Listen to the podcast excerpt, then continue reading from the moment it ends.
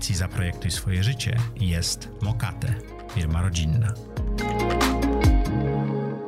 Cześć, witajcie w Zaprojektuj Swoje Życie. Wojtek Sadowski, founder Packhelp. Packhelp właśnie pozyskało 200 milionów złotych w najnowszej rundzie finansowania. Niesamowity startup, który wyruszył w podróż 4 lata temu, a w tej chwili jest w 30 krajach. 200 parę osób załogi. Rozmowa z człowiekiem, który opowiada, jak to jest w startupach naprawdę, jak można budować te rzeczy, jak znalazł wspólników, jak pozyskał inwestorów, jakie ma do tego podejście, o co chodzi w kolaboracyjnym przywództwie. Jeżeli myślicie o inwestowaniu w startupy, zapraszam Was bardzo serdecznie na kurs, który właśnie wypuszczamy. Kurs, który będzie o inwestowaniu w startupy dla obecnych i przyszłych aniołów biznesu. Kurs, który pozwoli Wam być może zarobić całkiem dobre pieniądze, a na pewno spowoduje to, że nie stracicie pieniędzy, jeżeli nauczycie się, jak nie popełniać podstawowych błędów. A teraz zapraszam Was na odcinek. Zaprojektuj swoje życie. Zapraszam Was do mojej autorskiej audycji Zaprojektuj swoje życie. Przedstawiam osoby, które podjęły nietuzinkowe wyzwania życiowe i biznesowe. Rozmawiamy o tym, co nas napędza i dokąd zmierzamy. Historie opowiadane przez moich gości zainspirują Was do świadomego i odważnego projektowania swojego życia.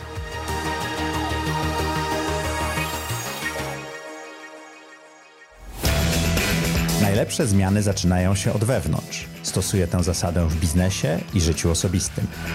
Urządzając nowe studio, zadbałem o to, aby nasze wnętrze było estetyczne i praktyczne. Panele od Good4Wall zapewniają idealne wyciszenie podczas nagrań, cieszą oko i są łatwe w montażu. Sprawdzają się idealnie w studio, w biurze, jak i w domowym zaciszu. Zaprojektuj swoją przestrzeń z Good4Wall.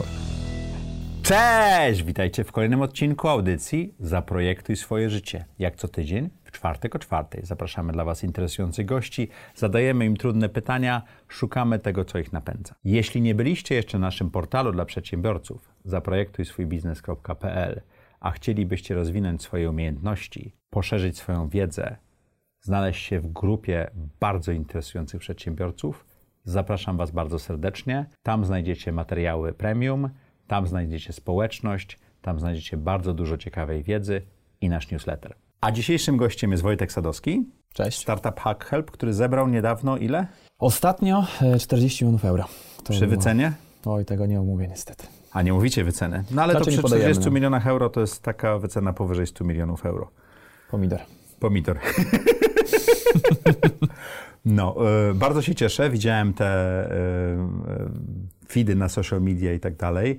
Bardzo zacne fundusze. My się przecięliśmy parę razy, ale spotkaliśmy się ostatnio na takim spotkaniu dla Grupy Pracuj, gdzie była ten senior team menadżerski Grupy Pracuj i obaj do nich mówiliśmy i Twoja prezentacja mnie urzekła. I szczerze mówiąc, chciałbym, żebyś tą prezentację powtórzył tutaj i ja wtedy nie muszę zadawać pytań i mamy super odcinek. Ja wiesz co, większość prezentacji, które robię tak trochę na żywioł, w związku z tym nie wiem, czy będę w stanie powtórzyć dokładnie wszystko to samo. Czyli jednak zadawać pytania. Spróbujmy, zobaczymy. No dobrze. Wojtku, jak wyglądało od tej pory projektowanie Twojego życia? Ciekawe pytanie. Myślę, że zastanawiam się, gdzie warto się cofnąć tak naprawdę tej całej historii, bo ja wydaje mi się, że miałem trochę od zawsze pewną pasję do przedsiębiorczości samej w sobie, do wrzucania się takie na trudniejsze wyzwania. U mnie tak naprawdę to się zaczęło w liceum już, kiedy miałem swoją taką pierwszą przygodę z przedsiębiorczością. Razem z moim kolegą jeszcze z gimnazjum założyliśmy taką grupę, w ramach której organizowaliśmy imprezy dla licealistów. I to była w ogóle taka pierwsza sytuacja, w której zderzyliśmy się z tym, że musieliśmy coś sprzedać, był jakiś popyt na pewne rzeczy i tak naprawdę zarobiłem swoje pierwsze pieniądze, ale już w ogóle w gimnazjum... A jakie to były pieniądze? To było tak naprawdę jak na czasy licealne, to było dość dużo, bo my pewnie zarabialiśmy parę tysięcy złotych na kwartał, myślę, więc na czasy licealne to były bardzo duże pieniądze. To z kupę tak kieszonkowego naprawdę, własnego miałeś, tak? Tak naprawdę mieliśmy kompletne własne kieszonkowe, które tak naprawdę przez całe liceum pomagało nam tak naprawdę rozwijać swoje różne pasje i jedną z tych pasji, która była dla mnie bardzo ważna, to było wszystko, co związane z komputerami. Bo generalnie już w gimnazjum zacząłem się bardzo mocno interesować w dużym skrócie tworzeniem stron internetowych, za nawet takich prostych narzędzi, nie wiem czy pamiętasz, jak Webmaster na przykład, chyba to było, nie wiem, Onetu czy Republika, było coś takiego. Tak. Więc już wtedy w ogóle za pomocą Webmastera robiłem swoje pierwsze strony i zacząłem to robić bardzo często strony dla kolegów. Na początku to były projekty oczywiście niekomercyjne, z czasem zacząłem robić projekty już komercyjne, pierwsze sklepy internetowe. To z kolei przerodziło się, potem tak trochę jakby wiedząc o tym, że tak nie chodziło tylko i wyłącznie o samo projektowanie stron internetowych, szybko chodziło również o na przykład projektowanie grafiki. W związku z tym zacząłem te swoje kompetencje komputerowe mocno rozszerzać. Już pod koniec liceum myślę, że byłem w stanie samodzielnie stawiać sklepy internetowe, na czym zarabiałem kolejne już takie pieniądze, czyli jakby trochę przekonwertowałem te pieniądze zarabiane na imprezach, na których by the way też się świetnie bawiłem oczywiście. Konwertowałem w taki biznes już bardziej komersowy. I gdzieś na początku studiów, kiedy doszedłem do wniosku, że chciałbym to sprofesjonalizować, więc razem z moimi kolegami, którzy do dzisiaj są moimi wspólnikami, założyliśmy firmę Move Closer, która istnieje do dzisiaj. I to było już nasze pierwsze w ogóle podejście pod stworzenie własnego takiego profesjonalnego software house'u. Aczkolwiek z tym wiąże się też... Software house'u, który zaczął od robienia stron internetowych, czy niekoniecznie. Trochę lepiej? I tutaj właśnie zaczyna się ciekawa historia. Oni chyba wspominałem, wydaje mi się, już pracują. Czyli jakby to były w ogóle śmieszne czasy, tak, no bo ja przez to, że wywodziłem się trochę z imprez, w związku z tym miałem dużo już doświadczeń w organizacji eventów per se. I gdzieś wtedy na tej przestrzeni 2008-2007 roku oczywiście wszyscy korzystaliśmy gdzieś tam z grona. Grono przerodziło się potem w Facebooka, wszyscy korzystaliśmy z Facebooka. Ale to były czasy, kiedy to było właściwie nie do wyobrażenia dzisiaj tak naprawdę, ale oczywiście nie wszyscy nie mieliśmy smartfonów w naszych kieszeniach, w związku z tym... Wtedy jeszcze nie było smartfonów, tak? Pewnie jakieś pierwsze... Jakieś Nokie były takie, które próbowały być, ja pamiętam, miałem N61 coś i takie takiego. Rzeczy. Straszne rzeczy. Zresztą Jobs chyba wyszedł w 2007 roku chyba z prezentacją iPhone'a pierwszego. Tak czy inaczej, to co my wtedy sobie wymyśliliśmy i myśleliśmy, że będziemy na pewno milionerami z tego powodu, to było to, że skoro wszyscy siedzimy na Facebooku i jest ten świat Facebooka, gdzie spędzamy tak dużo czasu, wrzucamy zdjęcia, rozmawiamy ze znajomymi, no jest ten świat eventów, który z kolei nam był bardzo bliski, dlatego że jakby wywodziłem się z tego, znałem bardzo dużo ludzi też ze świata eventowego, to jak te rzeczy ze sobą połączyć? No i wtedy pojawiła się taka technologia, o której było trochę głośno nawet, czyli technologia RFID. Stworzyliśmy taki własny system, bo na początku korzystaliśmy tam z partnerów, potem to przerodziło się w nasz własny system, który polegał na tym, że każdy uczestnik eventu otrzymywał kartę RFID, która była następnie łączona za pomocą API z Facebookiem i z tą kartą mógł iść na imprezę i na tej imprezie wykonywać różnego rodzaju akcje z mediami społecznościowymi, czyli na przykład polajkowanie fanpage'u marki, albo na przykład zrobienie sobie zdjęcia, które automatycznie lądowało na stronie. Dzisiaj nam się to wydaje absurdalne, w ogóle ktokolwiek mógł myśleć, że z tego będą jakiekolwiek duże pieniądze, ale wtedy my naprawdę byliśmy przekonani, że świat będzie wyglądał tak, że kieszeni każdy swoje nas będzie miał taki paszport swój, który będzie wykorzystywał do robienia różnego rodzaju interakcji w mediach społecznościowych. No, trochę tym paszportem stała się komórka.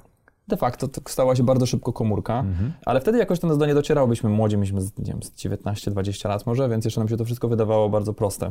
Tak naprawdę Move Closer, zanim stało się software house'em, bo do tego jeszcze przejdę, na początku de facto było taką firmą, która oferowała interaktywne narzędzia z mediami społecznościowymi na eventach. Stąd zresztą nazwa Move Closer. No i co? I jakby to oczywiście zakończyło się wielką porażką. Właściwie ja w ogóle nie podchodzę do tego wszystkiego porażki. To jakby jest taki bardzo klisze oczywiście powiedzenie dzisiaj już Steve'a Jobsa you can only connect the dots moving backwards. Więc jakby ja mam wrażenie, że te wszystkie poszczególne epizody w moim życiu składają się trochę na miejsce, w którym jestem dzisiaj. No każda była dobrą lekcją, prawda? Każda była dobrą lekcją. Ale chyba, tak, na pewno każda była dobrą lekcją. No więc w tym epizodzie to, co się wydarzyło ciekawego, to jest to, że jakby wyobraź sobie tą mechanikę, tak? Jakby ja mam wrażenie, że już zarobiłem swoje pierwsze pieniądze, wydaje mi się, że nie ma ograniczeń. Jak duże to były pieniądze? No wtedy znów to wszystko się wywodziło z pierwszych tam eventów, tak naprawdę. Czyli to były pierwsze pieniądze, które były duże dla ciebie wtedy? To były wtedy duże pieniądze dla mnie. Nie sprzedali żadnej spółki, to był po prostu bieżący dochód ze spółek, To był bieżący dochód, no ale sam fakt tego, że miałem pewnie z 19 lat i byłem w stanie się w pełni utrzymać z pieniędzy, które zarabiałem już wtedy z jakichś takich działań ad hocowych, przedsiębiorczych, już o czymś mówiło, aczkolwiek no, to były pieniądze utrzymaniowe, to nie było nic więcej. No więc tak czy inaczej rzuciliśmy się z tymi moimi dwoma kolegami, jednym z Maćkiem, którego się znaliśmy w ogóle z podstawówki, to też jest dość ważna pewnie część tej historii, drugą z Konradem, z kolei, który był DJ-em i znaliśmy się z kolei z tego świata bardzo eventowego, aby założyć tą spółkę Move Closer, w ramach których realizowaliśmy RFID. No i wtedy zaczęliśmy zdobywać swoje pierwsze kontrakty i te kontrakty to były na przykład kontrakty na 100 000 złotych i były to dla nas pieniądze obrzydliwie wysokie i wydawało nam się, że to już jest w ogóle początek wszystkiego. Tylko Tylko niestety bardzo szybko się okazało, że tak naprawdę na tym za bardzo nie da zarobić się pieniędzy. Bo koszty stworzenia były ogromne, koszty jednostkowe były wielkie i tak nawet z każdego, jeżeli eventu udało nam się zarabiać tam paręnaście tysięcy złotych, no to tych eventów też nie było aż tak dużo. Koszt sprzedaży tej technologii był duży. W związku z tym gdzieś po drodze pojawiła się potrzeba zapłacenia za mieszkanie, pojawiły się takie bieżące potrzeby, no i okazało się niestety, że tego biznesu dalej prowadzić nie będziemy. Tutaj tak staliśmy w takim trochę rozkroku, bo pamiętam, że moi wspólnicy mieli naprawdę potrzebę też pójścia do pracy i zaczęcia zarabiania takich w miarę konsekwentnych pieniędzy. Ja też oczywiście miałem tą potrzebę comiesięcznych. Ja miałem ją trochę mniejszą, może też dlatego, że zarabiałem inne pieniądze jeszcze na takich zadaniach, na takich wyzwaniach choćby tych graficznych, czy stawiania małych stron internetowych. I wtedy pamiętam, że przyszedłem taki chyba swój pierwszy kryzys przedsiębiorcy, wydaje mi się, który polegał na tym, że zderzyłem się strasznie ze ścianą, no bo jakby wydawało mi się, że jakby rzucam się na tą drogę przedsiębiorczą, więc jakby osiągnę z tego ogromny sukces, on jest praktycznie gwarantowany. No i po roku trzeba było zawinąć to wszystko i jakby nie wiadomo było, co właściwie zrobić. To bardzo często się zdarza na tej drodze przedsiębiorcy. Tak, na pewno. I wtedy pamiętam, że miałem kryzys i pamiętam, że rozmawiałem z moją siostrą, którą serdecznie pozdrawiam, jeśli nas będzie słuchać, która powiedziała mi o tym moim kryzysie i rozterce, że jakby co ja mam teraz właściwie zrobić dalej ze sobą, jestem jeszcze na studiach, jakby zimny prysznic przedsiębiorcy dostałem. No i moja siostra mi wtedy powiedziała coś ciekawego, że czasem trzeba zrobić skok w bok, że nie należy tego rozpatrywać jako porażkę, jestem jeszcze bardzo młody i wszystko jest przede mną. I ten skok w bok do dzisiaj jest takim czymś, co zostaje mi na zawsze, dlatego że ten skok w bok to była jedna z najlepszych rad, jaką dostałem w swoim życiu, dlatego że ten skok w bok pozbawił mnie kompleksów tego, że coś mi się nie udało i że byłem totalnie gotowy, żeby zacząć od zera. Po części od zera zacząłem, bo aplikowałem na staż do firmy K2, której pamiętam, że trochę przerosło na teście, jakby nie wiedziałem do końca, jak wygląda w ogóle aplikowanie o pracę, bo nigdy o pracę się nie starałem, więc wysłałem zgłoszenie. Czy to była twoja pierwsza próba zdobycia pracy? Tak, no nigdy wcześniej jakby miałem w ogóle... wieku? Miałem wtedy 20 chyba 1 lat. Tak mi się wydaje. Aczkolwiek też tam jest kilka innych ciekawych, pobocznych scenariuszy, że miałem dużo styczności też z pracą fizyczną po drodze, dlatego że między innymi pracowałem na uczelni fizycznie, to jest w ogóle inna historia, którą też może... Ale kiedyś... K2? Ale wracając do K2. Więc aplikowałem do K2 na stanowisko tak naprawdę juniorskie, na sam staż i bardzo szybko, na szczęście dostałem tą pracę bardzo szybko i w K2 spędziłem bardzo fajne 1,5 roku, gdzie myślę, że dzięki też naprawdę fajnemu szefostwu i mojej szefowej, którą tam miałem, bardzo szybko się rozwinąłem, poznałem naprawdę tam kupę fajnych ludzi, między innymi potem moich przyszłych wspólników, ale po 1,5 roku w K2 poczułem, że chyba już dużo wiem, dlatego że to, czego wydaje mi się najbardziej brakowało mi w poprzedniej mojej przedsiębiorczej przygodzie, to jest to, że właściwie nie wiedziałem, w jaki sposób firmy funkcjonują, w jaki sposób tworzone są procesy, w jaki sposób zapadają decyzje. Tak naprawdę jak wygląda profesjonalny proces nawet tworzenia oprogramowania. To są rzeczy, które ja robiłem wcześniej po godzinach w sypialni, a nie byłem w stanie w ogóle, nie wiedziałem, w jaki sposób to się robi dla dużych graczy. I po 1,5 roku pracując z naprawdę dużymi markami tam na miejscu, myślę, że trochę już pojąłem, jak ten proces wygląda. Wróciła do mnie i zakorzeniła się w głowie taka potrzeba znów zbudowania czegoś. I to jest coś już przedsiębiorców jest taką trochę rzeczą naturalną. To jest taki wewnętrzny głos, który się co chwila w tobie odzywa i każe ci się porywać na coraz kolejne większe wyzwania. I jakby starałem się ten głos stłumić, dlatego że miałem poczucie, że jednak jestem w fajnym miejscu, znam tu ludzi, dobrze się tu czuję, jestem doceniany też, ale nie byłem w stanie tego głosu wyciszyć. No więc któregoś dnia przy obiedzie podjąłem tę decyzję znów ad hocowo. Przyszła do mnie szefowa zapytać mnie, czy przejmę jakiś projekt, a ja jej powiedziałem, że w sumie to chyba odchodzę. I znów nie przemyślałem nawet tej rozmowy za bardzo, tylko tak po prostu wszedłem w nią na żywioł, dlatego że już po prostu nie miałem już dość jakby wyciszania tego głosu w sobie. Więc odszedłem z K2, trochę nie wiedząc... Bardzo gwałtownie. Bardzo gwałtownie tak naprawdę po miesiącu. Trochę nie wiedząc, co będę robił dalej. Wyjechałem na wyjazd, żeby trochę odebrać myśli. I spotkałem po drodze ciekawą osobę, niejakiego Tomka Woźniaka, który zaprosił mnie do pracy w firmie Future Mind, która z kolei była bardzo ciekawym też wtedy przedsięwzięciem. Dawno też z Future Mindem nie pracowałem, więc nie wiem, jak to dzisiaj wygląda, ale wtedy była to jeszcze względnie mała firma, jak tam było kilkanaście osób i miałem fajne zderzenie z kolejną zupełnie inną rzeczywistością, czyli po pierwsze zamiast pracować na projektach dla dużych klientów, zacząłem pracować na projektach dla małych klientów. Nie tyle dla małych klientów, ale zupełnie na innych projektach software'owych stricte. I obok tego miałem styczność z trochę mniejszą strukturą organizacyjną, gdzie z kolei ta decyzyjność była dużo większa, miałem dużo większą przestrzeń do podejmowania decyzji i też poczułem się tam bardzo dobrze, dlatego że miałem poczucie, że jakby w końcu chłopaki bardzo dużo dawali mi przestrzeni do podejmowania gdzieś tam też strategicznych decyzji. Aczkolwiek mimo wszystko, że byłem dość blisko tych głównych decyzji, to już znów po roku odezwało się do mnie ten sam głos, który z kolei kazał mi podjąć kolejną walkę i próbę ułożenia tego w taki sposób, jak ja chciałem. Więc już po roku spędzonym w Future Mindzie podjąłem decyzję, zresztą z moimi wspólnikami. Wróciłem do moich wspólników z Move Closer i powiedziałem, słuchajcie panowie... A Move Closer cały czas działało? Move Closer było w takim wyciszeniu, to znaczy my mieliśmy jakby tą spółkę, ta spółka sobie funkcjonowała. Ale byli pracownicy, coś robiliście? Nie, nie. Ona po prostu była zarejestrowana. Była zarejestrowana spółka, była struktura, aczkolwiek i raz na rok robiliśmy jakiś event taki dodatkowy, za pomocą którego mieliśmy jakiś dodatek do pensji, de facto się do tego sprowadzało, ale nie robiliśmy nic spektakularnego. No i któregoś dnia stwierdziłem, że trzeba spróbować znowu, bo wydaje mi się, że po 2,5 roku spędzonych w różnych organizacjach, każdy z nas był w ogóle w innych firmach, bo to też warto dodać, że moi wspólnicy z kolei poszli do różnych dużych agencji reklamowych również, w związku z tym też zaczęli zdobywać doświadczenie w innych obszarach. No i podjęliśmy próbę, słuchajcie, spróbujmy zrobić to raz jeszcze, ale już trochę pod inną banderolą. No i w zasadzie banderola była ta sama, Move Closer, ale z innym projektem, czyli jakby zamiast sprzedawać RFID, które wiedzieliśmy, że już nie ma za bardzo przyszłości, bo wtedy już telefony komórkowe były zdecydowanie, w związku z tym, czy smartfony. W związku z tym stwierdziliśmy, że spróbujemy skupić się na tym, co czujemy, że jesteśmy najlepsi, czyli de facto budowanie różnego rodzaju e-commerce'ów, bo z tym mieliśmy dość dużą styczność we wszystkich naszych różnych pracach. Więc odtworzyliśmy spółkę, wskoczyliśmy tam w trójkę i zaczęliśmy w czwórkę, bo podzieliliśmy jeszcze jednego wspólnika, poznanego Maćka Zająca, zresztą w K2. I bardzo szybko, właściwie już rzuciliśmy wszyscy, tak trochę pamiętam to spotkanie, że spotkaliśmy się w restauracji w Warszawie pogadać i tak właściwie nie mieliśmy agendy na to spotkanie, że tak spotkamy się, pogadać co u nas. I na koniec tego spotkania doszliśmy do wniosku, że w sumie to wszyscy następnego dnia złożymy papiery i zaczniemy pracę nad projektem Move Closer. Tak na poważnie. I tak aż tak wyszło na tym spotkaniu, tak? Tak jednego dnia właściwie podjęliśmy do decyzji. Okay. Oczywiście to pojawiało się w jakichś kuluarowych dyskusjach między nami, ale taką decyzję... Ale nie tak, że wszyscy razem. Nie tak? Wszyscy razem, ale także wszyscy tą decyzję podjęliśmy jednego dnia. Która restauracja pamiętasz? A pamiętam. To było jeszcze wtedy w Ajoli, starym, wtedy gdzieś jest Orzo na placu Konstytucji. No właśnie i tu zaczyna się tak naprawdę przygoda, którą większość ludzi kojarzy, bo to wcześniej to były takie ciekawe epizody, gdzie zdobywałem różnego rodzaju doświadczenia. To było takie próbowanie, prawda? Co? Takie próbowanie sił i uczenie się. To było próbowanie sił, szukanie trochę tak naprawdę tego, w czym ja się czułem najlepiej i tego, gdzie czułem, że jestem w stanie dostarczyć jakiejś wartości. No i co? Rzuciliśmy się wszyscy rejtanem, jak to się mówi. Postanowiliśmy, że wrócimy do Move Closer. Move Closer działał bardzo szybko, bo tak naprawdę już po roku mieliśmy dość dużą grupę klientów, mieliśmy tam parę milionów przychodów obrotu, jeszcze nie zysków, ale jakby ta firma zaczęła mieć jakąś strukturę, zaczęliśmy mieć pierwszych pracowników, no i najważniejsze byliśmy się w stanie z tego utrzymać. Co robiliście dla tych firm na początku? Głównie to były strony e-commerce'owe, czyli różnego rodzaju e-commerce'y. Realizowaliśmy systemy rezerwacyjne. Na przykład stworzyliśmy od podstaw Restaurant Weeka.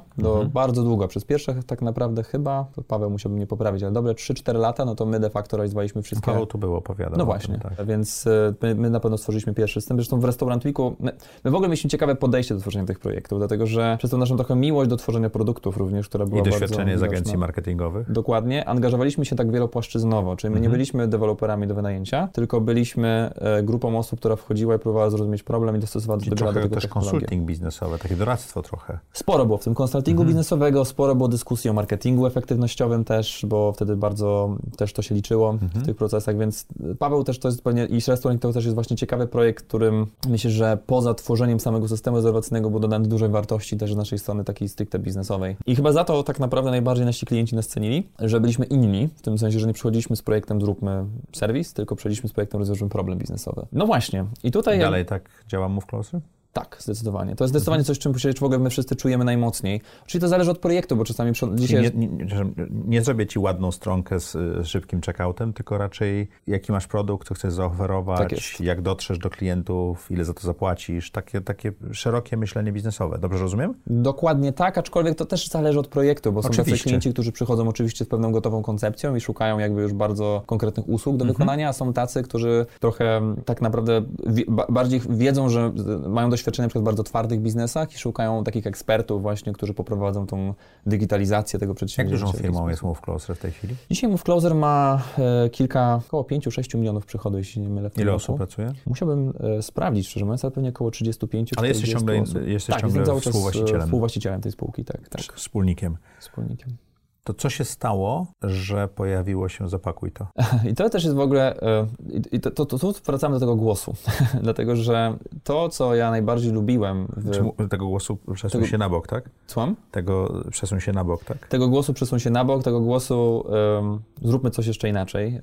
I jakby ta historia Zapakuj.to zaczęła się w ogóle w ten sposób, że jeszcze trochę wcześniej, dlatego że w czasach, kiedy w liceum realizowałem dużo dla znajomych grafiki, miałem dużo styczności z branżą web to print, od strony klienta po prostu. Realizowałem bardzo często jakieś tam projekty wizytówek. Web to print, dla tych, co nie wiedzą, to jest? To jest de facto drukarnie internetowe, w dużym skrócie. Dzisiaj normalna sprawa. Druk24 i tego typu serwisy. Ich trochę dzisiaj już jest tam. Ja chyba korzystam akurat z takiego serwisu Eulotki, z tego co pamiętam, wtedy to był mój ulubiony. Więc tam projektowałem plakaty, na eventy również tego dużo robiliśmy. Plakaty, identyfikatory, różnego rodzaju rzeczy. Więc w ogóle dla mnie proces od zaprojektowania czegoś do wydrukowania był banalnie prosty i przejrzysty. W tle tych działań naszych e-commerce'owych, już w Move Closer, ale też już wcześniej, przez to, że osoby traktowały mnie właśnie jako taką osobę, która jest w stanie zebrać parę kontekstów, pojawiają się często pytania o opakowania. I jakby, czy mam jakiś dostęp do miejsca, gdzie można zrobić lepiej opakowania, bo mają z tym złe doświadczenie. I to kupiło, jakby to bardzo mnie zaintrygowało w tym sensie, dlaczego właściwie to jest takie trudne, no bo dla nas wszystkich opakowania są takim produktem, który gdzieś tam,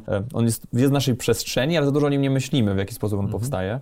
No więc zrobiłem na początku sam ogromny research wokół tego tematu. No i odkryłem, że tak naprawdę ta branża funkcjonuje w sposób totalnie pozbawiony, jakby poza internetem. Jakby ta przestrzeń internetowa to były co najwyżej strony wizytówki albo strony korporacyjne. A potem jest taki normalny, starodawny biznes. Tak? A potem jest starodawny biznes, gdzie trzeba się dodzwonić do sekretariatu, do działu sprzedaży. Więc pani na karteczce musi zapisać, tak? Dokładnie. No i jakby I was hooked in seconds. Jakby wiedziałem wtedy już od razu, że... I mogłeś zrobić disruption, mogłeś zrobić digitalizację tej branży, jest. Tak? Już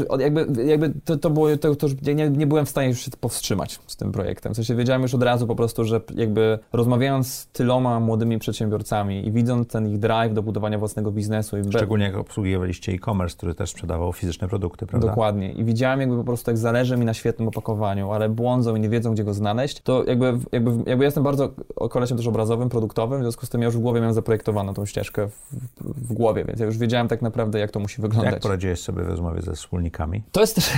To też jest taka historia, która polegała na tym, że ja sobie urodziłem ten pomysł w głowie na początku i tak cały czas zwracałem do moich wspólników, słuchajcie, musimy coś z tym zrobić, musimy coś z tym zrobić, musimy coś z tym zrobić. A oni mieli biznes, który szedł i zarabiał pieniądze, prawda? Tak, to plus też moi wspólnicy pewnie wiedzieli o tym, że ja mam te takie swoje miejsca, gdzie zakochuję się w jakiejś przestrzeni, zajawki, których nie odpuszczam do czasu, kiedy ich nie rozłożę na części pierwsze. Ale w tej zajawce było coś specjalnego, dlatego że tutaj też pewnie warto dodać, że mój tata też pracuje w branży opakowaniowej, co jest akurat kompletnym przypadkiem w tej całej historii, akurat to jest inna sprawa, ale to też jakby gdzieś z tyłu głowy czułem, nie wiem, czy to jest jakby może źle powiedziane, że mam to we krwi, ale miałem poczucie, że to nie może być przypadek też, że ten element jakby i ta branża mnie zaintrygowała. No więc zaczęło się od tego, że wróciłem do moich wspólników i powiedziałem, słuchajcie, ja myślę, że chyba musimy zrobić drugą firmę. Musimy zrobić ten projekt, bo jeżeli oni... Ale dla ciebie było naturalne, że będziesz to z nimi robił? Tak, to było dla mnie naturalne. W sensie nie wyobrażałem sobie... Czyli przenieśliście strukturę 1:1 do tej nowej spółki we czterech? Blisko? Niekoniecznie, bo wiedzieliśmy o tym, że tutaj też warto dodać mały, dość ważny komponent tego, jak działał Move Closer wtedy, nie dzisiaj, że my nie mieliśmy żadnych deweloperów w Move Closer. My byliśmy software house'em bez deweloperów, bo to, co robiliśmy, to arbitraż. Wykorzystywaliśmy de facto deweloperów spoza Warszawy i nakładaliśmy marżę na cenę. Oczywiście my prowadziliśmy project management cały jakby obsługę biznesową tego przedsięwzięcia. A deweloperów mieliście pod projekty. Mieliśmy pod projektów, których tak naprawdę byli spoza Warszawy, żeby osiągać jakąś tam potencjalną marżowość na tym. W związku z tym my nawet wiedzieliśmy, że nie chcemy tego projektu, nie zrobimy na outsourcie. Potrzebujemy naprawdę mieć kogoś, kto będzie zaangażowany w ten projekt. Więc złapaliśmy naszych 4 wspólników z Move Closer, stwierdziliśmy, dobra, robimy to, ale potrzebujemy na pewno 2 dodatkowych wspólników, którzy pomogą nam od tej strony produktowej. I tak, czyli deweloperów, którzy będą na wysokim poziomie, którzy dołączą jako wspólnicy. Dokładnie tak. Okay. I tutaj są też ciekawe historie, które jakby dowiedziałem się od... Czyli praca za udziały, przepraszam. Praca za udziały, troszeczkę, tak? Ale to, wiesz co, ja tak nigdy nie patrzę. Jakby dla mnie wspólnicy to jest rodzina. My robimy to razem, więc jakby to nie była nigdy praca za udziały. To było dołącz do zespołu i zbudujmy coś razem. To nigdy na to takich osób szukasz. I takich osób zawsze szukam. Szukam osób, którzy też są gdzieś tam, wierzą bardzo w misję tego, co robimy.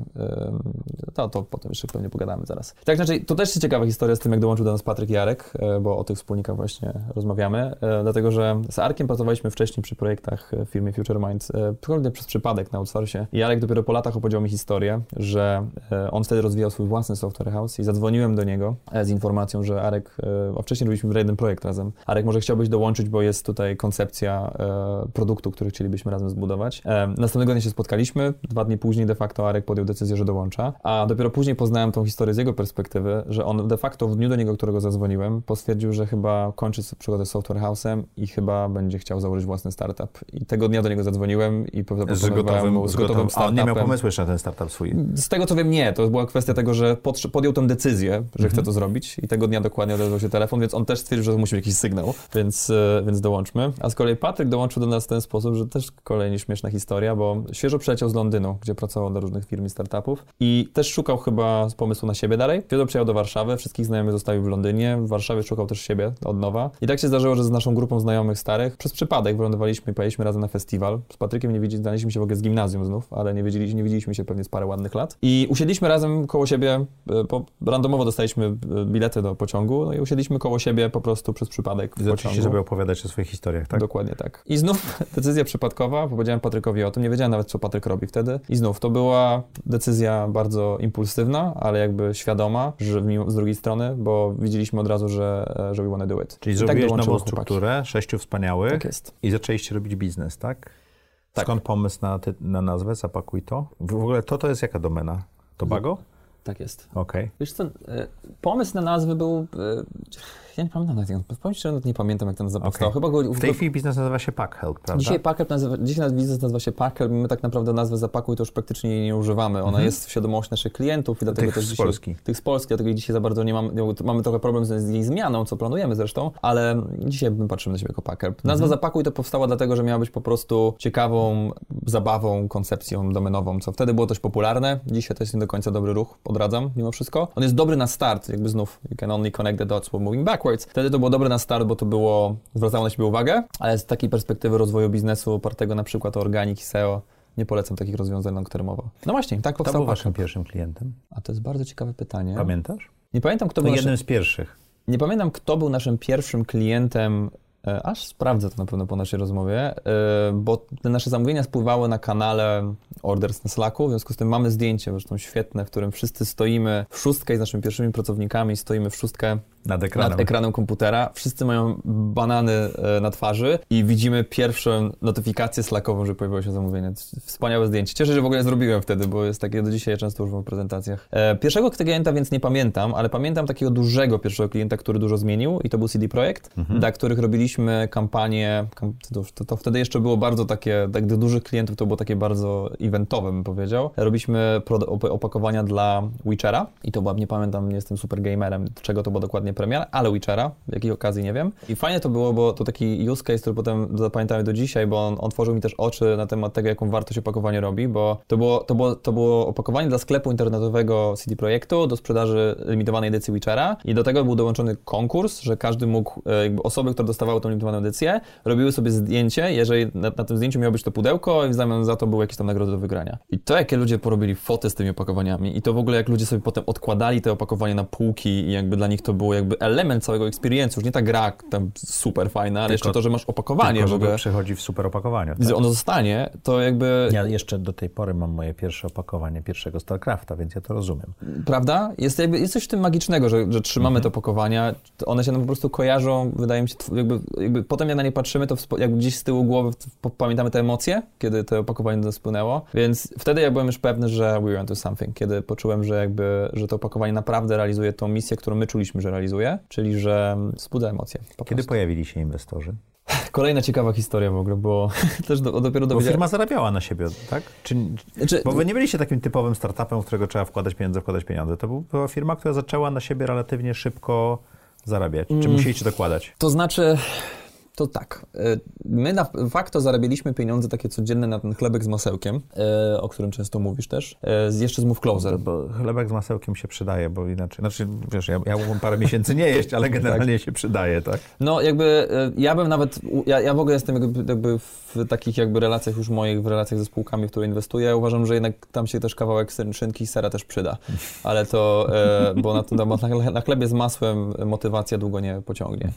Tak czy inaczej, wracając do historii. historii. Ostatecznie dżemik jakiś dobry. Ewentualnie dobry dżemik, tak. Wracając do historii, więc my utrzymaliśmy się tak naprawdę z pieniędzy Move Closer, więc jakby to było... Ale w Move Closer byliście we czterech. Byliśmy we czterech, tak. A tutaj było 6 wspólników. Tak, w związku z tym mój wspólnik Maciek dostarczył pierwszy kapitał do spółki, tam było to około 150 chyba tysięcy złotych, jeśli dzisiaj dobrze pamiętam, z którego finansowaliśmy de facto wynagrodzenia Arka i Patryka i pierwszych pracowników, no i jakieś tam pierwsze działania, które były. Ale ze względu na to, że wszystkie tak naprawdę zamówienia były na przedpłatach realizowane, w związku z tym nie mieliśmy problemu cashflowowego. Czyli to był dobry model biznesowy, bo wyście z pieniędzy klientów budowali wzrost firmy. No tak można powiedzieć, ale ten surplus był za mały, żeby realnie móc to... Bo tych klientów było za mało i tak, terminy nie były aż taką różnicą. Tak? Żeby móc to dobrze refinansować, tak. W związku z tym no, spółka nie była rentowna, ale na pewno przynosiła już przychody. Typu na etapie, kiedy zaczęliśmy rozmawiać z Kogito, to wydaje mi się, że my wtedy generowaliśmy jakieś 50-60 tysięcy złotych miesięcznego przychodu, więc już dla spółki, która miała tam 6-7 miesięcy, to już coś było. No i to w ogóle była od samego początku spółka, która miała generować pieniądze, no bo to tylko tak się to dało zrobić. Czyli to nie był startup, który przez lata nic nie zarabia. Dokładnie. Znaczy, tam było 10 takiego... z Kogito? To też jest niesamowita historia, o której dowiedziałem się w ogóle dopiero dosłownie tam parę tygodni temu. Jak czyli to po rundzie ostatniej, tak? Tak, jak ona wyglądała z drugiej strony. Tutaj pewnie Wojtek z Łukaszem mogą przekręcić trochę tą historię, przynajmniej tak mi została ona przedstawiona. My wiedzieliśmy, że żeby pójść dalej z tym biznesem, trzeba pójść do inwestorów. Mieliśmy ambitne plany. Już trochę od początku czuliśmy, że to możemy właściwie sprzedawać w całej Europie, to nie jest żadne ograniczenie. Więc wiedzieliśmy, że jakby bez dodatkowych pieniędzy nie będziemy w stanie tego pociągnąć dalej. Szczególnie, że skalować. Rozszerzenie międzynarodowe jest bardzo kosztowne, prawda? Jest bardzo kosztowne, aczkolwiek u nas ono jest bardzo ciekawym. My to realizujemy trochę inaczej, one nie tworzą aż takich kosztów. To zaparkujmy to i pogadajmy o inwestorach, bo przepraszam, prowadzący jak zwykle zadaje i przerywa pytania i się wątki rozszerzają. Na inwestora, jesteśmy najpierwsi inwestorzy. Pierwsi inwestorzy, dobra. Historia z Kogito była taka, że ja rozpoczynałem poszukiwanie inwestorów i w ogóle chodzenie z prezentacją, z pitch deckiem, które oczywiście nie miałem od kogo odbić tak naprawdę, bo nie znałem nikogo z branży. Chodzenie z pitch deckiem po inwestorach wtedy, tych takich, do których gdzieś przez jakichś kolegów miałem dostęp, to był uśmiech na sali, no bo jakby przychodziłem na spotkanie do firm, które szukały nowych technologii dla nich z perspektywą firmy, która sprzedaje opakowania w internecie, więc no, ziewanie było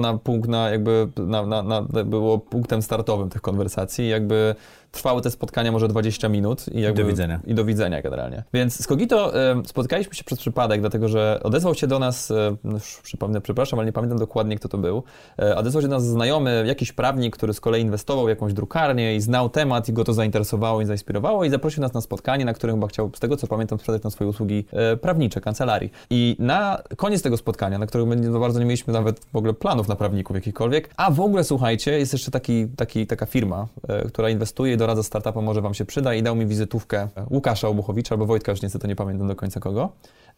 Chyba Łukasza, bo by the way znalazłem tą wizytówkę ostatnio, przeprowadzając się z biura. Więc zadzwoniłem do Łukasza, oczywiście zapiczowałem mu całą koncepcję i zaprosiłem nas na spotkanie. Chłopaki przyjechali do nas do naszego biura na Bukowińskiej w Warszawie.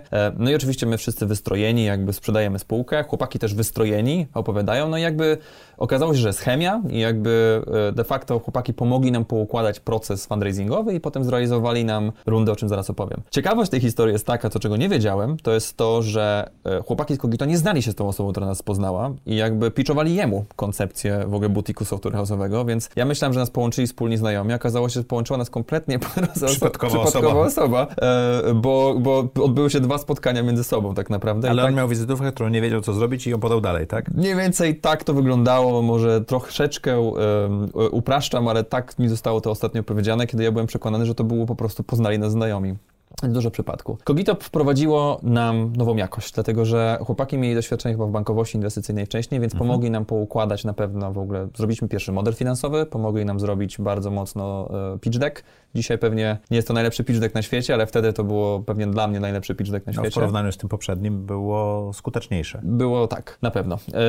I tak ruszyliśmy, wydaje mi się, obie strony nie wiedziały do końca, bo chłopaki zaczynali, dopiero mieli koncepcję zbudowania butiku inwestującego w startupy. My z kolei chcieliśmy zebrać rundę i tak trochę po macoszemu obie strony próbowały połączyć te kropki ze sobą. I tak chłopaki połączyli nas z grupą aniołów biznesu, którzy zaufali nam i zainwestowali w nas 1,5 miliona złotych. I to też się tutaj wiąże z tym ciekawa historia, dlatego że po latach z kolei pamiętam, jeden z inwestorów, może już nie będę wymieniał go tutaj dokładnie, który to był, powiedział mi, że po naszym pierwszym spotkaniu, na którym pitchowaliśmy tą koncepcję, jak wyszliśmy z tego spotkania, no i zebrali się ci aniołowie biznesu i dyskutowali, czy warto, im powiedzieli, słuchajcie, ja nie do końca wierzę w te opakowania, ale kipa jest mocna, jak nie to spiwotują w coś innego, trzeba zainwestować. Czyli oni weszli w was jako zespół? Tak. A nie w pomysł biznesowy. Tak. Ale to często działa, tak? Bo dobre zespoły poradzą sobie z problemem, a słabe zespoły nawet najlepszy biznes potrafią zniszczyć, tak? I wydaje mi się, że siła i w ogóle magia tego zespołu, tak mówiąc mało skromnie, była naszą największą... I różnorodność. I różnorodność skilli, doświadczeń też różnych miejsc. Myślę, że była i taki drive po prostu do robienia rzeczy był naszą najmocniejszą stroną wtedy.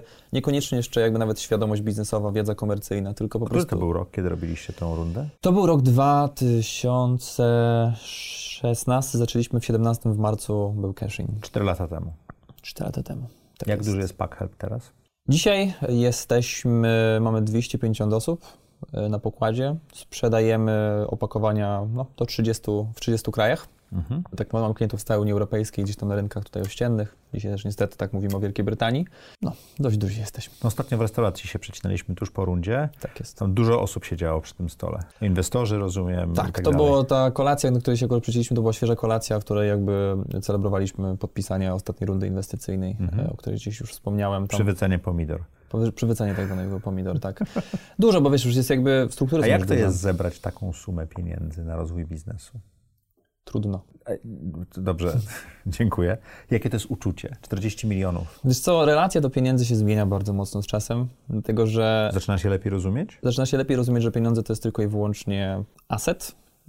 Narzędzie, które służy do wykonania jakiegoś celu. Mhm. I kiedyś te pieniądze robią na kimś dużo większe wrażenie, bo się patrzy na nie z perspektywy własnego portfela i tego, ile się wydaje, ile się zarabia. I się patrzy na 200 milionów złotych, to w ogóle wydaje się, że ta suma jest niepojęta. Kiedy zbiera się 40 milionów euro czy dolarów, to jest 200 milionów złotych w tej chwili rzeczywiście. No tam 190, coś takiego. 200 ładniej brzmi. Dokładnie, 200 brzmi ładniej, tak. I teraz jak się na to spojrzy z perspektywy prywatnego portfela, to jakby oczy wychodzą z głowy. Ale to nie są twoje pieniądze. A to nie są moje pieniądze, tak. Zatem są gigantyczne struktury, które jakby... I te pieniądze są na zużycie, żeby firma rosła, prawda? Dokładnie tak. W związku z tym jest tym oczywiście jakieś poczucie zakończonej misji, tak bym powiedział. Myślę, że jest to niesamowite uczucie i niesamowity oddech, który się po takim fundraisingu zbiera. Tylko ten oddech trwa mniej więcej 2 tygodnie. A potem do roboty. Potem trzeba się zająć... Mam bardzo ciekawe pytanie tam za tobą. Gdyby Packhelp miało być pudełkiem, to jakim pudełkiem by było? Na pewno zależy... Nie wiem jakby w jaki sposób ci odpowiedzieć na to pytanie dzisiaj, ale na wiele różnych sposobów mogę, ale to już tylko i wyłącznie będzie to dla branży chyba opakowaniowej bardziej znane. Na pewno jednym ważnym pudełkiem byłoby mailerboxem, dlatego że jedną z naszych głównych sprzedawców, sprzedawanych produktów jest mailerbox i to jest taki najlepszy produkt. To jest taki typowy produkt wysyłkowy. Jakby od niego zaczęliśmy i to jest do dzisiaj nasza taka najmocniejsza strona. Czyli pudełko, w którym wysyłasz towar. Najbardziej zewnętrzne. Tak, ale od poziomu skomplikowania powiedziałbym, że jest to taki klasyczny rigid box, który znów pewnie dla nikogo, dla lejków nic nie wie, ale rigid box są takie opakowania luksusowe, które są twarde wykonywane ręcznie. Smartfony bardzo często w nich też przychodzą. iPhony są rigid boxem między innymi, opakowane w rigid boxy. I to są opakowania, które wymagają niesamowitego craftu i jakby doświadczenia w ich składaniu. Są bardzo często robione manualnie. W tych krótkich seriach. Tak, wyglądają na piękne i jakby efekt zewnętrzny jest niesamowity. Nie widać, że to jest karton, wydaje się. Nie widać, że to jest karton, a ilość pracy włożonej w to, żeby to tak wyglądało, to tylko wiedzą te osoby, które to składały. Okej. Pięknie powiedziane. Który kraj był pierwszym krajem, który poza Polską zaatakowaliście? Niemcy. Na pewno w pierwszej kolejności, zaraz szybko potem Wielka Brytania. O Wielkiej Brytanii na pracuję opowiadałeś bardzo ciekawą historię rozmiarów opakowań, jak to musieliście przestawić się, prawda? Tak, bardzo to też... Bo tam są skrzynki pocztowe, które mają swój wymiar. Tak, no w lokalizacji w ogóle jest taki dość ważne, żeby rozumieć konteksty. W opakowaniach jest dość ważne, żeby rozumieć kontekst lokalny i w jaki sposób ludzie traktują opakowania, jak biznesy traktują opakowania. A bardzo różnie traktują z kraju do kraju? To nie jest aż tak różne. To nie jest tak jak na przykład w fintechach, tak, gdzie są zupełnie inne różne ekosystemy w każdym kraju. I przepisy. To jest na pewno w miarę jest to, baza jest mniej więcej podobna, aczkolwiek są takie małe szczegóły właśnie, na przykład jak konkretne rozmiary skrytek pocztowych w konkretnych krajach, które definiują jakby rozmiar opakowania, który jest najbardziej popularny wśród danego biznesu. Bo jeżeli będzie trochę szersze lub trochę dłuższe, to nie wejdzie. To nie wejdzie do środka, tak? Więc jakby wiele biznesów stara się w tych opakowaniach skupić, bo wiedzą o tym, że to dzięki temu ląduje na przykład w odpowiedniej skrytkowej albo w paczkomacie, tak? To też ma duże znaczenie teraz. Ten biznes daje ci radość? Zdecydowanie. To znaczy ja nie wyobrażam sobie nietworzenia tego biznesu, szczerze mówiąc. W sensie to jest pewnie klisze, ale dla wielu osób, które tworzą własne biznesy, myślę, że nie jest żadną zagadką i jest to normą, że my żyjemy tym całkowicie. To jest jakby twoja największa pasja, to jest twoja największa przyjemność. Ile czasu ci zajmuje praca? Ja nie lubię jakby... To nie jest praca. To wszystko zależy, ile powiesz mi jakby, co to właściwie znaczy praca i jakby, czy jeżeli jakby przy śniadaniu myślę o pracy, to znaczy, że pracuję? Niekoniecznie, to znaczy, że jakby po części tak, po części nie. Realnie jest tak, że myślę o pracy praktycznie cały czas. Z wyłączeniem pewnie momentów, kiedy celowo staram się tej pracy wyciszać, czyli na wakacjach i to, ale to kosztuje mnie pracę. Większą pracę uważam wkładam w to, żeby nie myśleć o pracy. Znaczy musisz się aktywnie wyłączyć, musisz się aktywnie wyłączyć, aby o tym nie myśleć. Ale to wynika z tego, że to ci tyle przyjemności sprawia? Wydaje mi się, że tak. Sprawia mi to nie wszystko. Zresztą jakby jak we wszystkim, tak? Znaczy są te części, jakby są osoby, które uwielbiają uprawiać sport, tak? I jakby w tej części w uprawianiu sportu jest ta część, która ci sprawia satysfakcję, zdobywanie doświadczenia, nie wiem, wygrywanie z jakichś spotkań, meczy, czy budowanie masy ciała, która część sprawia ci przyjemność, ale za tym się wiąże jakiś koszt, więc jakby tylko jeżeli ci to sprawia przyjemność, to ten koszt jest mniejszy i go nie czujesz aż tak bardzo, więc wydaje mi się, że u mnie w budowaniu Packhelpu jest tak, że jakby mimo, że kosztuje mnie to dużo czasu i jakby pewnie i energii fizycznej i psychicznej, to myślę, że satysfakcja z tego kompletnie mi jakby to... oddaje mi jakby tą wartość. Packhelp jest marketplace'em, prawda? Takim wysoko zarządzanym, ale marketplace'em. Tak, tak. Moim ulubionym modelem biznesowym do inwestowania jest SaaS-enabled marketplace. To chciałem zapytać się o te $40 milionów. Na co chcecie je przeznaczyć? Czy to jest ten kierunek? Czy to jest więcej krajów? Czy coś innego chcecie zrobić? Mamy tak naprawdę trzy główne... takie strategie, linie strategiczne, którymi się poruszamy. Pierwszą jest to, że chcemy być po prostu liderem w segmencie SMB, czyli wśród małych klientów i tutaj jakby poświęcamy, większość naszych środków poświęcamy w skalowanie tego biznesu, który dzisiaj mamy. Czyli marketing i komunikacja, tak? De facto marketing, komunikacja, ale również produkt oczywiście i wspieranie automatyzacji wielu podprocesów, bo ten proces jakby budowania, tworzenia opakowania, jakby sprzedawania opakowań jest dość skomplikowany. Ale drugą taką linią strategiczną jest budowanie oferty dla dużych klientów, czyli klientów enterprise i nawet jeszcze tam enterprise dzielimy na kilka segmentów różnych. A to jest zupełnie inna relacja, którą się buduje z klientem, dlatego że oczywiście kiedy ktoś chce wejść już, no nie mówię o Unileverach czy Marsach tego świata, jeżeli chce się pracować z takimi dużymi klientami, to już bycie pośrednikiem między dostawcą a opakowaniem nabiera zupełnie nowego znaczenia, bo moja rola nie jest, jakby tutaj nie ma przestrzeni na podwójne marżowanie, albo nie ma przestrzeni w ogóle na dodanie jakiejkolwiek wartości tej marży ze swojej strony, więc ta optymalizacja procesów następuje w innym miejscu, w związku z tym zmienia się również model biznesowy. Tak więc ten SaaS-enabled marketplace się pojawi, aczkolwiek on będzie głównie widoczny wśród dużych klientów. To jest przyszłość Packhelpu? Zobaczymy. Znaczy, ja jakby znów, kiedy rozmawiam o tym z inwestorami, to tłumaczę też im, że nasz rynek bardzo zawężony do de facto rynków, a rynku amerykańskiego, Europy i gdzieś tam, powiedziałbym, Australii. W branży stricte opakowaniowej to są $10 miliardów, więc jakby rynek jest tak gigantyczny, że dotykając małego jego segmentu można zbudować unicorna, więc tylko idea polega na tym, że skomplikowaność tego modelu polega na tym, że musimy zająć się wieloma klientami naraz, aby być w stanie zagwarantować naszym inwestorom krótkoterminowe wzrosty, na odpowiedniej marżowości, przy zachowaniu jakiejś odpowiedniej ekonomiki pozyskań. Więc nie pracujemy jeszcze na rynku amerykańskim, gdzie są duzi inwestorzy, którzy przelewają setki milionów euro, nie ufając, że po prostu ktoś dostarczy na skali, a marżowość przyjdzie w przyszłości. W związku z tym my mamy bardzo ambitne plany być partnerem dla bardzo dużej grupy klientów, nie tylko małych, ale średnich, dużych. Dlatego SMB jest tam, bo ta marżowość jest wyższa, prawda? SMB, dlatego marżowość jest dłuższa. Aczkolwiek,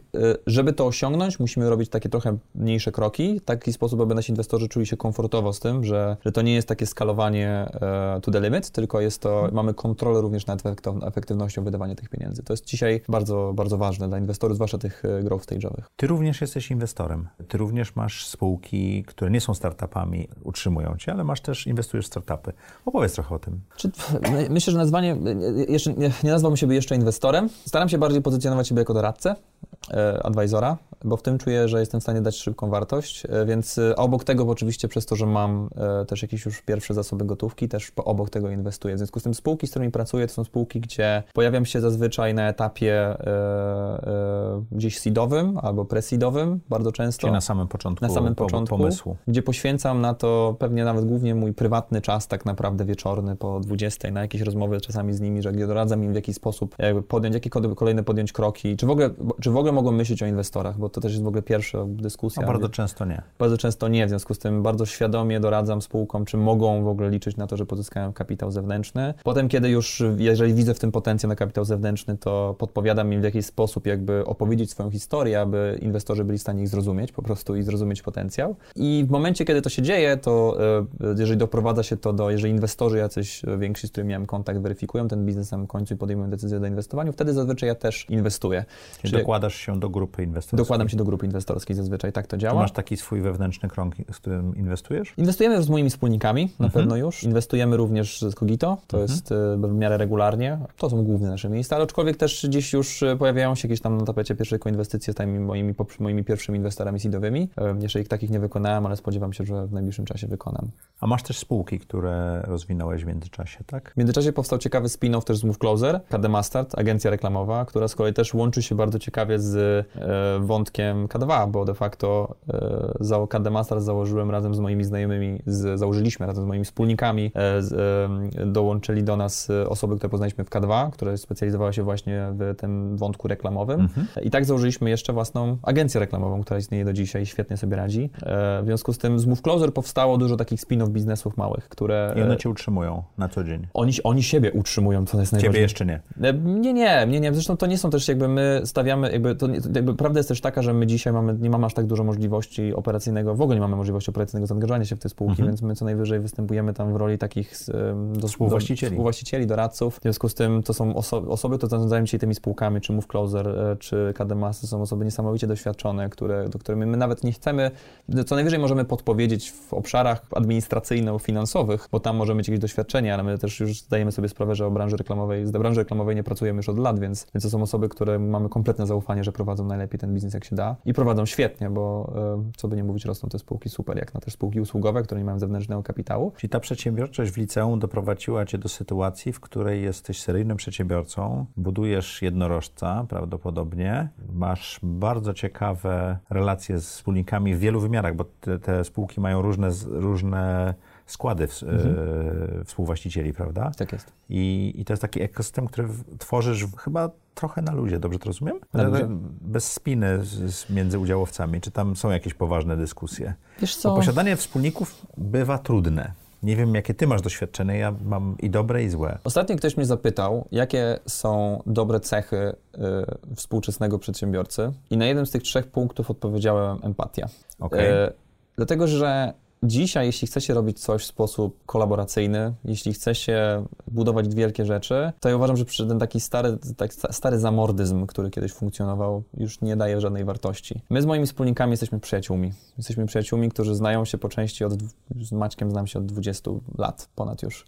Maćkiem Woźniczką, moim wspólnikiem. Z częścią wspólników znam się powyżej dekady. My jakby wszystkie złe rzeczy, które były w naszym życiu, trudne rzeczy, przeszliśmy razem i byliśmy w tych najtrudniejszych swoich momentach razem. W związku z tym tu jest dużo luzu, a ten luz się bierze stąd, że mamy do siebie nieograniczone zaufanie, które po prostu wytworzyliśmy przez lata i też wszystkie te momenty, w których musieliśmy podejmować trudne decyzje, podejmowaliśmy je razem. I chyba też dlatego powstaje ten luz, dlatego że my się nie musimy martwić o politykę, nie musimy się martwić o to, że ktokolwiek zrobi z nas krzywdę wokoło, bo gadamy o wszystkich rzeczach bardzo szczerze i to jest bardzo...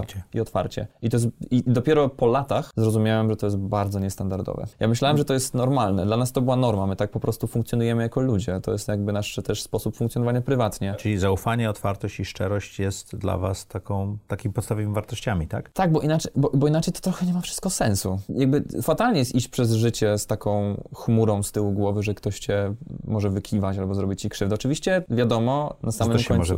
To się kiedyś może wydarzyć i jakby to jest duża lekcja życiowa, na pewno, ale chyba fajnie jest przejść przez życie jakby jednak z dużą otwartością i zaufaniem do ludzi, a i tak są dokumenty prawne i legalowe, które unormowują to w jakichś podstawowych ramach, ale więc jakby to zabezpieczenie jest. Nie ma sensu jeszcze z tyłu głowy cały czas mieć, że coś jest nie tak, więc mamy dużo luzu na pewno do tego, do swojej relacji między sobą. W jaki sposób pozyskujecie klientów Packhelp? Zdecydowanie najważniejszym kanałem akwizycji jest dla nas search, czyli Google, czyli de facto Google. Czy to są frazy, które wszędzie się używa, żeby coś znaleźć. To jest optymalizacja kampanii PPC, optymalizacja SEO. To są zdecydowanie gdzieś, gdzie jesteśmy najmocniejsi, ale bardzo dużo coraz pozyskujemy też klientów działaniami brandowymi. Czyli zaczynacie mieć markę, która jest rozpoznawalna. Dokładnie. Zaczynamy mieć markę, która jest rozpoznawalna.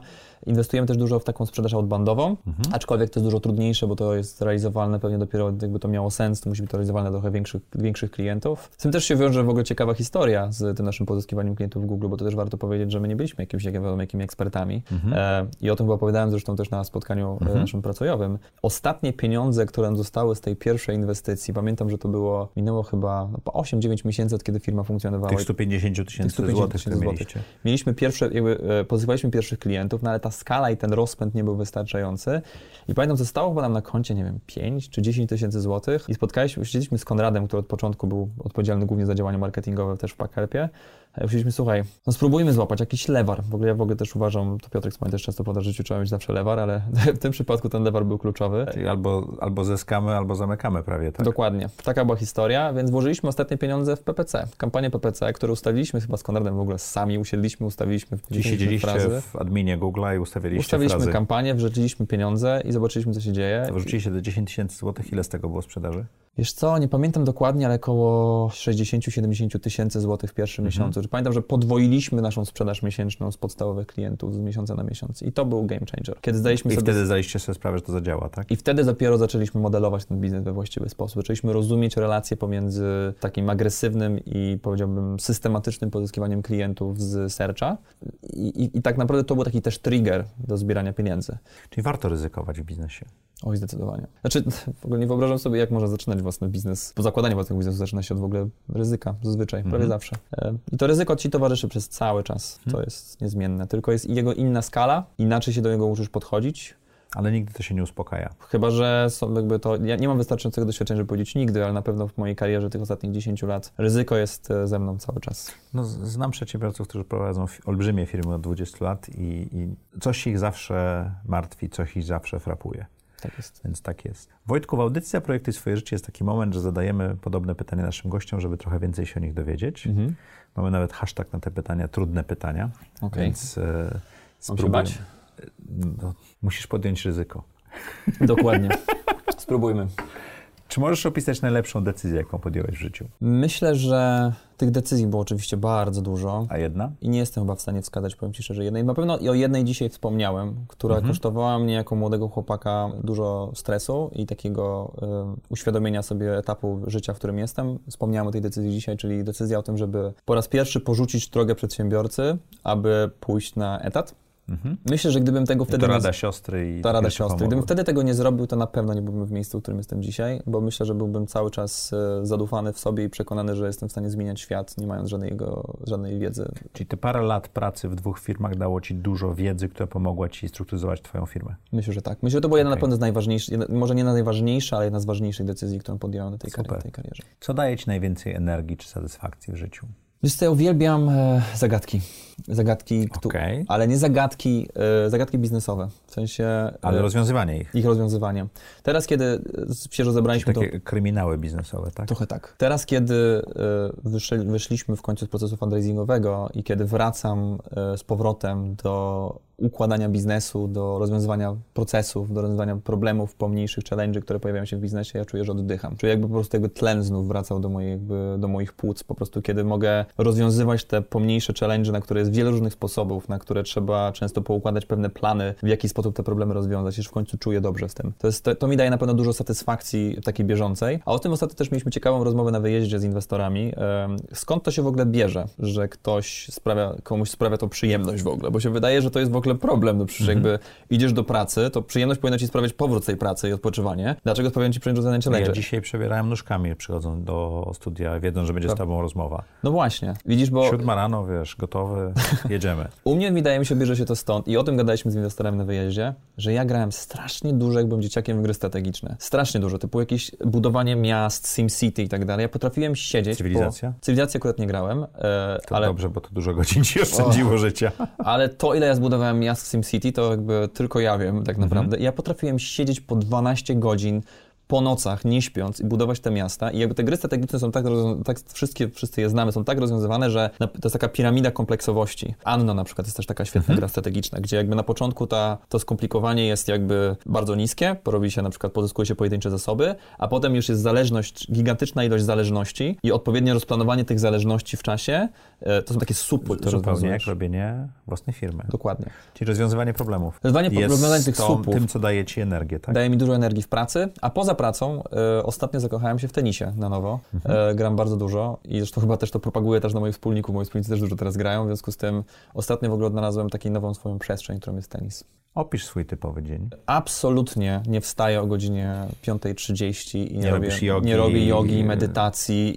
Nie pijesz. Nie czytam yerby, nie czytam rozdziałów książki. Absolutnie nie. Po pierwsze cenię sobie na maksa spanko.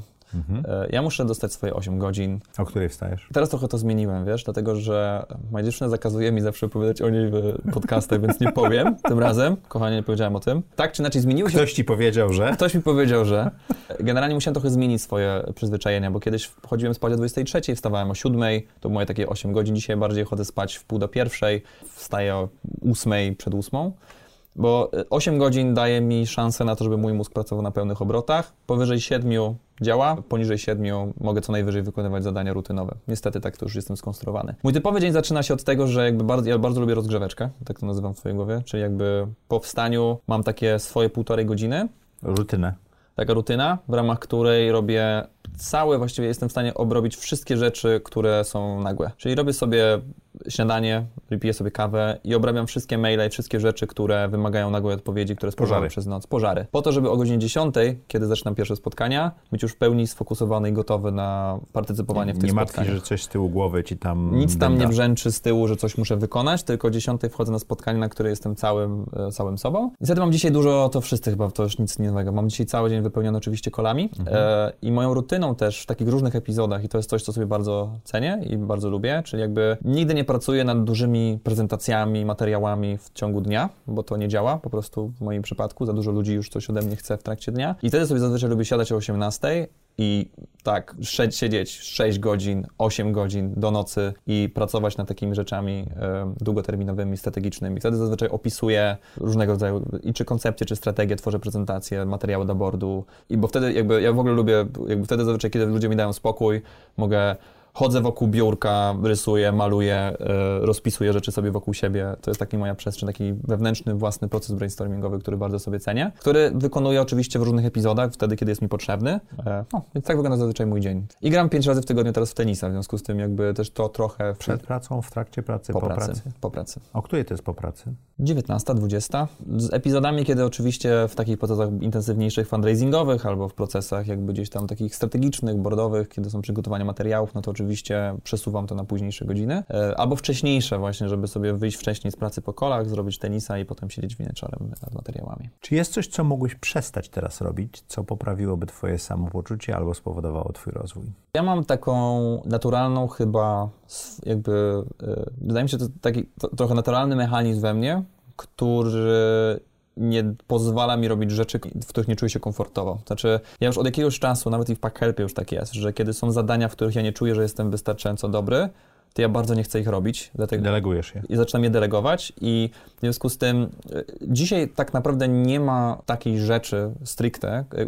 Są pewne obszary, których wolałbym pewnie dzisiaj nie opowiadać za bardzo, które czuję też, że muszę je poprawić i jakby dlatego też pojawiają się różnego rodzaju osoby w organizacji, w których jakby, które mają mnie w tych procesach wspierać. Ale nie powiedziałbym, że jest jakby... Na pewno jednym wyzwaniem, o czym chętnie opowiem też dzisiaj, jest fundraising. Uważam, że ostatnie 2 lata zbierania tej rundy to był największy learning curve na temat samego siebie, jaki miałem w przyszłości. Kosztowało mnie to bardzo dużo emocji i własnej energii. W związku z tym, jeśli jest coś, czego bym nie chciał dzisiaj robić, to bym na pewno chciał się w tym wszystkim mniej przejmować. A z tym się to wiąże z tym, żeby odpowiednio tak zarządzać procesami fundraisingowymi, aby one były regularne, takie epizodyczne, co powoduje, że można to lepiej planować. W związku z tym chcę robić dalej fundraising, ale muszę go robić w taki sposób, aby to było... Dostosować go do siebie, a nie spowodować, żeby fundraising był wymuszony trochę na mnie.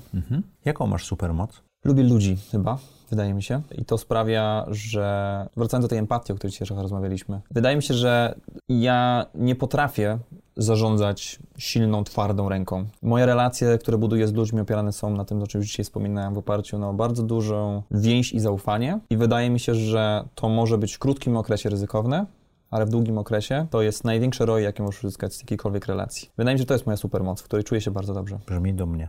I dobrze. Mówiłeś już o tym, ale mamy to pytanie. Jakimi ludźmi się otaczasz? Jak budujesz swój wewnętrzny krąg? Wiesz co, ja mam takich wiele różnych kręgów. Mam ten krąg, one się trochę ze sobą jakby... Czyli budujesz sobie kręgi zależnie od potrzeb? Nie powiedziałem, że buduję je, one trochę wywodzą się z moich jakby różnych też doświadczeń życiowych i historii, dlatego że byłem w różnych szkołach po drodze, na różnych momentach mojego życia poznałem różne grupy ludzi. Potem te grupy ludzi ze sobą się bardzo łączyły, ale dzisiaj jakby mam na pewno dużą grupę współpracowników, którzy są jednocześnie moimi przyjaciółmi. Staram się tą część trochę rozdzielać, dlatego że sprawia mi dużo przyjemności też. To jest taki najprostszy reset dla mnie z głowy, kiedy mogę wyjść z jednego kręgu znajomych, gdzie mamy wszyscy te same problemy biznesowe i przenieść się do kręgu ludzi, którzy tych kontekstów nie znają, bo one też w naturalny sposób wstrzymują mnie od tego, żeby cały czas o tym myśleć. Mogę przenieść się w inną przestrzeń, więc to, co jest dla mnie dzisiaj ważne, coś, co odkryłem ostatnio akurat, że cieszę się, że mam wspólników tak blisko siebie i przyjaciółmi, ale super ważny jest też mieć w życiu ludzi, którzy nie są aż tak blisko w tej części, dlatego że wtedy twoja głowa może bardziej odpocząć, bo masz przestrzeń, taki krąg znajomych, których, nawet jeżeli łączą was wspólne... Którzy nie mieszają się w biznesowej, możesz wyłączyć, tak? I możesz wyłączyć ten element, ale z drugiej strony też nie może to być krąg znajomych, który jest kompletnie odseparowany od twoich zainteresowań, bo wiadomo, że na przykład dla mnie dość szerokim zagadnieniem, którym się interesuje, jest technologia, w związku z tym dużo spędzam czasu z ludźmi, którzy też są pasjonatami tego obszaru, no bo wtedy zazwyczaj jesteśmy w stanie, nie wchodząc w trochę za duże szczegóły i problemy biznesowe, dotykać też tych rzeczy, które nas łączą. Super. 3 rzeczy, które chciałbyś robić za 3 lata to? Na pewno fajnym challenge'em jest też to, że chcemy zbudować docelowo w Packhelpie biznes globalny. W związku z tym to się wiąże z pewnie największą też daję sobie taką sprawę, że czeka mnie największa przygoda w moim życiu. Ona jeszcze jest przede mną. W związku z tym... Przeprowadzka? Przeprowadzka? Ja lubię Polskę, lubię tu być. Nie planuję, jeżeli taka będzie potrzebna sytuacja, to się przeprowadzę oczywiście, ale na ten moment nie planuję, więc jakby wyjście na global jest dla mnie takim rzeczą, którą myślę, że za 3 lata chciałbym, żeby ten temat już był zaadresowany bardzo mocno. Myślę, że bardzo bym chciał jeszcze więcej pracować, na tyle czas pozwoli mi czas ze spółkami, dlatego że to też jest taka częsta historia, tak, ale jakby po latach paru budowania biznesu, takiego jak Packhelp, Venture Backed, super hypergrowth, nie zdajesz sobie sprawy, ile się nauczyłeś po drodze i potem satysfakcja z rozwiązania prostych, małych problemów dla ludzi, którzy po prostu tego nie mieli, jest gigantyczna. W związku z tym na pewno chciałbym więcej pracować ze spółkami w tej roli advisingowej, dlatego że czuję, że małe rzeczy, które dla mnie są oczywiste, są często game changerami dla ludzi, więc na pewno chcę pracować więcej ze spółkami. A taka trzecia rzecz, na której mi zależy, to chciałbym chyba jeszcze bardziej nauczyć się siebie, w tym sensie, żeby potrafić zarządzać własnymi emocjami lepiej i dostosowywać te emocje do odpowiedniego etapu, na którym jestem w życiu zawodowym. Żeby jednak rozumieć, że jest to długoterminowa droga i mieć do tej długoterminowej drogi odpowiedni dystans. Myślę, że taka sinusoida, która występuje w życiu przedsiębiorcy, jakby umiejętność nauki tego, radzenia sobie z tą sinusoidą jest najlepszym stanem zen, jaki można osiągnąć. I więc za 3 lata życzę sobie, żebym był chociaż bliżej tego zen, tak żeby ta sinusoidalność budowania biznesu mniej wpływała oczywiście na mój czas, na moje emocje, na moje relacje z ludźmi. Czego nauczyła Cię pandemia? Pandemia, wracając do tej sinusoidy, o której przed chwilą wspomniałem, mój plan w ogóle przed pandemią był taki, dosłownie wypowiedziany w styczniu 2020 roku, że powiedziałem sobie, dobra, zdecydowanie pracuję 2 etaty w jednej firmie, w związku z tym przynajmniej należał mi się podwójny urlop za to chociaż, biorąc pod uwagę ich wartość. W związku z tym postanowiłem sobie prostą zasadę, że od tego czasu przynajmniej 1 długi weekend będę robił sobie co miesiąc i raz na, może nie kwartał, chociaż raz na pół roku robię 2-tygodniowy wyjazd. Musi się wydarzyć. Wpisałem sobie listę kierunków, gdzie chcę jechać, co chcę odwiedzić, co chcę zrobić. Plan był gotowy i w lutym wszystko się rozwaliło. To, czego mnie nauczyła znów pandemia, wracając do tej sinusoidalności, to jest to, że nie można mieć trochę jednego planu na rozwiązywanie swoich problemów życiowych. Tak? Moim rozwiązaniem tego problemu było to, że rzucę się na podróżowanie i podróżowanie będzie moją odskocznią od bieżących stresów. Nie okazało się nagle, że nie można stawiać wszystkiego na jedną kartę, więc to była duża nauczka, więc rozłożyłem sobie dzisiaj to radzenie sobie ze stresem i z problemami nie tylko na podróże, ale i na sport, na relacje z ludźmi, szukanie różnych pasji poza też pracą, są...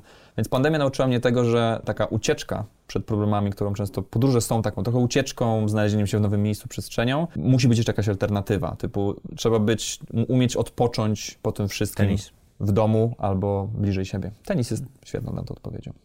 Książka która? A mogę nie książka? Oczywiście. Znaczy książka też mogę, książki też mogę powiedzieć, bo jakby... ale nie książka która? Nie książka która, to polecam podcasty. Jestem absolutny teraz, słucham tych masy podcastów. To może Zaprojektuj Swoje Życie, co polecasz? Jedną sztukę?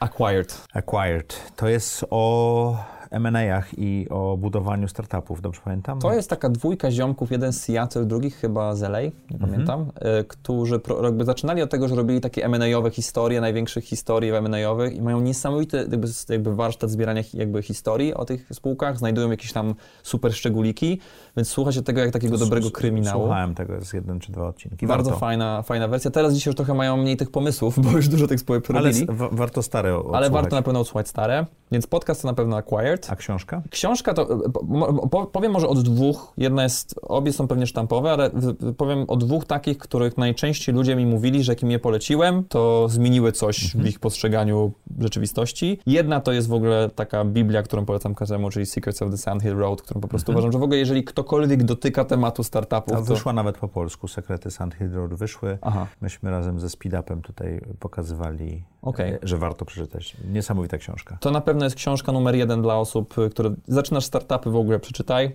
Druga książka, którą polecam z kolei dla osób, które mają jakieś swoje pierwsze pieniądze i trochę nie wiedzą, jak co z tymi pieniędzmi zrobić. Bardzo, nie pamiętam tytułu autora niestety, ale nazywa się Finansowa Forteca. To jest taka ciekawa książka, Biblia, w bardzo prosty sposób dla ludzi, którzy nie mają doświadczenia finansowego, opowiada, w jaki sposób zarządzać swoimi oszczędnościami. Finansowa Forteca jest autorstwa polskiego podcastera Marcina Iwucia, którego zresztą mam nadzieję gościć w audycji Zaprojektuj Swoje Życie. Mamy go na liście do zaproszenia. Bardzo fajnie. Wszystkie osoby, którym poleciłem tą książkę, jakby dopiero wtedy zrozumiałem, jak dużo ludzi tak naprawdę w ogóle nie wie, jak rozumie finansów, jak budować swój własny portfel. Ja też, moja wiedza, mimo że skończyłem studia ekonomiczne, nie było tak dużo, ona jest bardzo tam przystępna. Dla osób zainteresowanych produktem na pewno polecam książkę Inspired, bardzo też znana oczywiście, dla osób szukających zarządzania produktami. To już wystarczy, mamy 3 książki i podcast. 3 książki i podcast. Czytam teraz ciekawą książkę, żeby nie było wszystko takie biznesowe, o historii, też biznesowe, ale już jakby nie rady biznesowe. Nazywa się $1 Billion Whale. To jest książka o przekręcie, który był zrobiony na YMDB w Malezji. Nie wiem, czy słyszałeś o tym wcześniej. Czytałem o tym, polecili mi kursanci na INSEAD-zie, tak. Polecam przeczytać tą książkę, to, co tam się wydarzyło. I wariactwo tego człowieka i w ogóle to jest...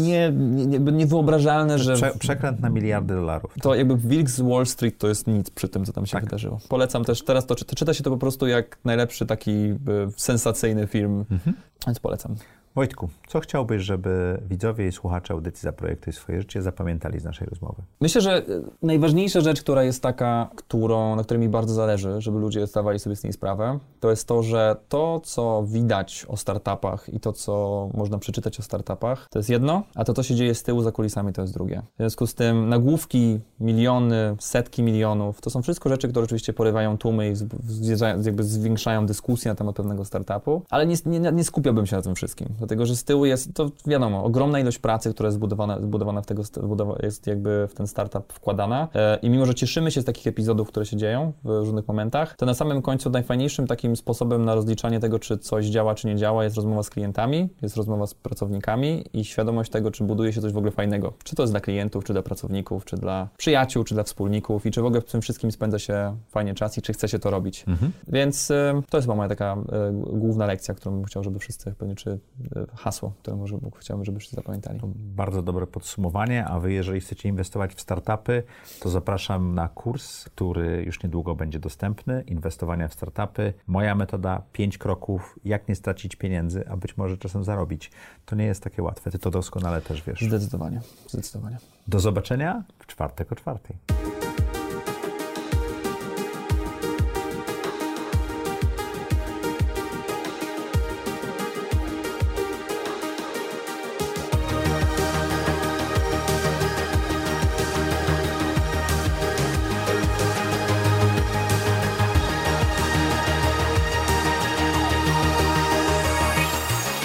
Zaprojektuj swoje życie.